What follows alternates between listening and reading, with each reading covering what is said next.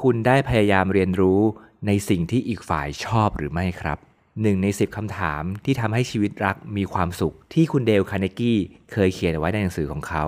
หรือคำพูดของดรแกรี่แชปแมนนักบำบัดคู่แต่งงานที่มีชื่อเสียงมากที่สุดของโลกท่านหนึ่ง ได้เคยกล่าวเอาไว้ว่า การที่เราเห็นอีกฝ่ายสนใจในสิ่งที่เราชอบ ทั้งที่สิ่งนั้นไม่ได้เป็นสิ่งที่เขาชอบมาก่อน แต่เขากลับทำด้วยความเต็มใจและตั้งใจ นี่คือการแสดงความรักที่สามารถสัมผัสได้ง่ายที่สุดสำหรับคนที่ชื่นชอบในการแสดงความรักด้วยการให้เวลาอย่างมีคุณค่าครับ หรือพูดง่ายๆก็คือ ถ้าเราสนใจในสิ่งที่อีกฝ่ายชอบ โดยที่เราก็ไม่ได้ชอบมาก่อน เขาจะสัมผัสได้ถึงความรักที่เรามีให้เขาครับ นี่คือการแสดงความรักที่ง่ายและทรงพลังอย่างหนึ่งครับ มีเรื่องราวของคุณเจฟ และคุณเอมิลี่ที่ดรแชปแมนได้เล่าเอาไว้ คุณเอมิลี่เนี่ยเขาชื่นชอบในการไปเดินดูหนังสือตามร้านหนังสือต่างๆ มาก ไม่ว่าจะเป็นร้านใหญ่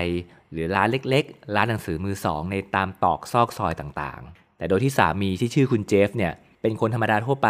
ที่ไม่ใช่นักอ่านอะไรเลย แต่คุณเจฟเขาก็ได้เรียนรู้ว่าเอมิลี่เนี่ยเขาชื่นชอบในการไปเดินดูหนังสือมาก และเจฟก็ได้มีส่วนร่วมในการไปเดินดูหนังสือกับเอมิลี่เป็นประจำ และคุณเจฟเขาก็ได้พยายามศึกษาว่าหนังสือเล่มไหนเนี่ยที่เอมิลี่น่าจะชอบ ส่วนเอมิลี่ก็รู้ดีว่าเจฟเนี่ยเขาได้พยายามที่จะสนใจเธอในเรื่องนี้ เขาจะไม่บังคับให้เจฟเนี่ยต้องเดินดูหนังสือนานๆกับเธอเป็นชั่วโมงชั่วโมง ผลลัพธ์ที่น่ารักของทั้งคู่ในเรื่องนี้ก็คือ ถ้าเจฟรู้ว่าหนังสือเล่มไหนที่เอมิลี่อยากได้ เจฟก็มักจะซื้อเป็นของขวัญให้ สิ่งนี้แสดงให้เห็นว่า ถึงแม้ว่าเจฟจะไม่เก่งในเรื่องของหนังสือเหมือนกับเอมิลี่ แต่เจฟได้กลายเป็นคนเก่งในการแสดงความรักให้กับเอมิลี่หรือเก่งในการแสดงความรักให้กับคู่ครองของเขา คุณสามารถเอาตัวอย่างของเรื่องราวของคุณเจฟกับเอมิลี่ไปปรับใช้กับคู่ครองของคุณได้นะครับ คุณลองศึกษาว่าคู่ครองของคุณชื่นชอบอะไร และคุณก็ให้ความสนใจในเรื่องนั้นกับเขา อย่างเช่น หากคู่ครองของคุณสนใจในเรื่องของแกจ g e t ไอทีคุณก็อาจจะเรียนรู้และศึกษาบ้าง คุยกับเขาในเรื่องนั้นๆ บ้าง ให้เขาได้สอนคุณในเรื่องนั้นบ้าง หรืออาจจะเซอร์ไพรส์เขาด้วยการซื้อของขวัญเกี่ยวกับเรื่องที่เขาชอบเป็นของขวัญเล็กๆ น้อยๆให้ แบบนี้ก็น่ารักน่าดูนะครับ หรือแฟนคุณอาจจะชื่นชอบฟุตบอล คุณอาจจะลองคุยเรื่องข่าวฟุตบอลดัง ๆ กับเขา หรือไปนั่งดูการแข่งขันฟุตบอลกับเขาหากมีโอกาส หรืออาจจะซื้อชุดนักเตะคนโปรดของเขา ให้กับแฟนคุณในโอกาสพิเศษต่างๆ เป็นต้น หรือแฟนคุณอาจจะชื่นชอบเรื่องของความสวยความงาม เรื่องเครื่องสำอาง คุณอาจจะลองไปศึกษาว่า เครื่องสำอางตัวไหนดี ครีมตัวไหนที่ใช้แล้วเหมาะกับหน้าของแฟนเรา แบบนี้ก็น่ารักน่าดูเลยนะครับ ซึ่งการแสดงความสนใจในสิ่งที่อีกฝ่ายชอบ คือการแสดงความรักอย่างหนึ่งครับ เป็นการแสดงความรักในสิ่งที่อีกฝ่ายสัมผัสได้ง่ายมากครับเพราะเขาจะรู้เลยว่าคุณต้องใช้ความพยายาม คุณต้องใช้ความตั้งใจถึงทำสิ่งนี้ได้ครับ แต่ถ้าหากคุณทำในสิ่งตรงกันข้าม สิ่งที่แฟนคุณชอบ สิ่งที่แฟนคุณสนใจ และสิ่งนั้นไม่ได้เป็นอันตรายใด ๆ แต่คุณกลับผักใสคุณปฏิเสธ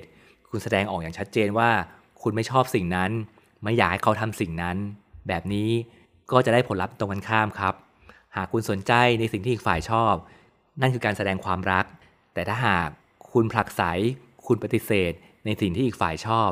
คุณก็กำลังจะส่งความไม่รัก หรือส่งความเกลียดชังไปให้คนรักของคุณครับ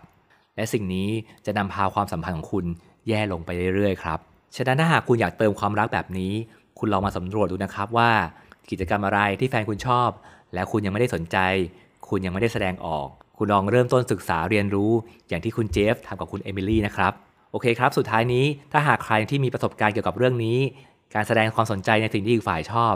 ได้ผลลัพธ์ดีอย่างไร ก็ลองช่วยมาพิมพ์คอมเมนต์ให้ผมกับเพื่อนๆได้อ่านอย่างทีนะครับ ใน EP นี้ก็จบไปแล้วนะครับสำหรับการแสดงความรัก ด้วยการให้เวลาอย่างมีคุณค่าใน EP ที่ 2 ครับ คือการ